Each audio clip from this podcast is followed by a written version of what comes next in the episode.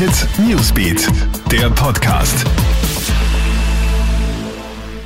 Schöne Grüße aus der Krone Hit News Redaktion. Das ist ein Update für deinen Sonntagabend.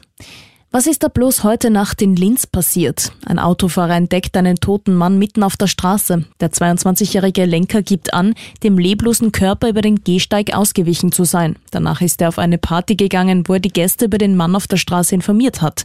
Die Feiernden sind sofort zu Hilfe geeilt. Ein Notarzt konnte jedoch nur noch den Tod des 20-jährigen Mannes feststellen. Die Polizei ermittelt nun in alle Richtungen und sucht nach Zeugen. Eine Obduktion der Leiche wurde angeordnet und das Auto des 22-Jährigen wurde sichergestellt. Die Corona-Neuinfektionen sind in Österreich in den letzten 24 Stunden zurückgegangen. Heute gibt es 463 neue Fälle. Das ist nur noch etwas mehr als die Hälfte von gestern Samstag. Da wurden ja fast 870 Neuinfektionen registriert. Derzeit werden 226 Erkrankte in Spitälern behandelt, 44 von ihnen auf der Intensivstation.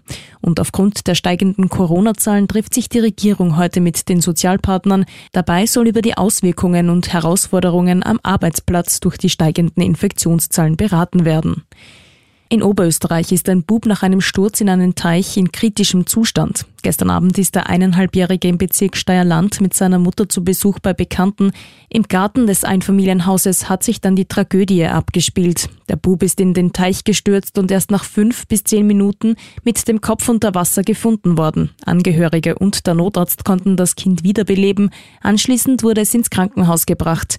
Der eineinhalbjährige Bub befindet sich aktuell in kritischem Zustand.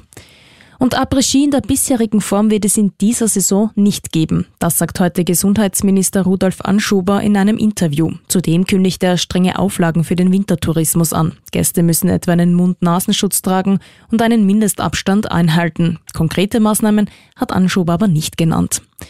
Soweit der News Update. Alle Infos gibt's für dich stündlich im Kronehit Newsbeat sowie online auf kronehit.at. Krone Hit Newsbeat, der Podcast.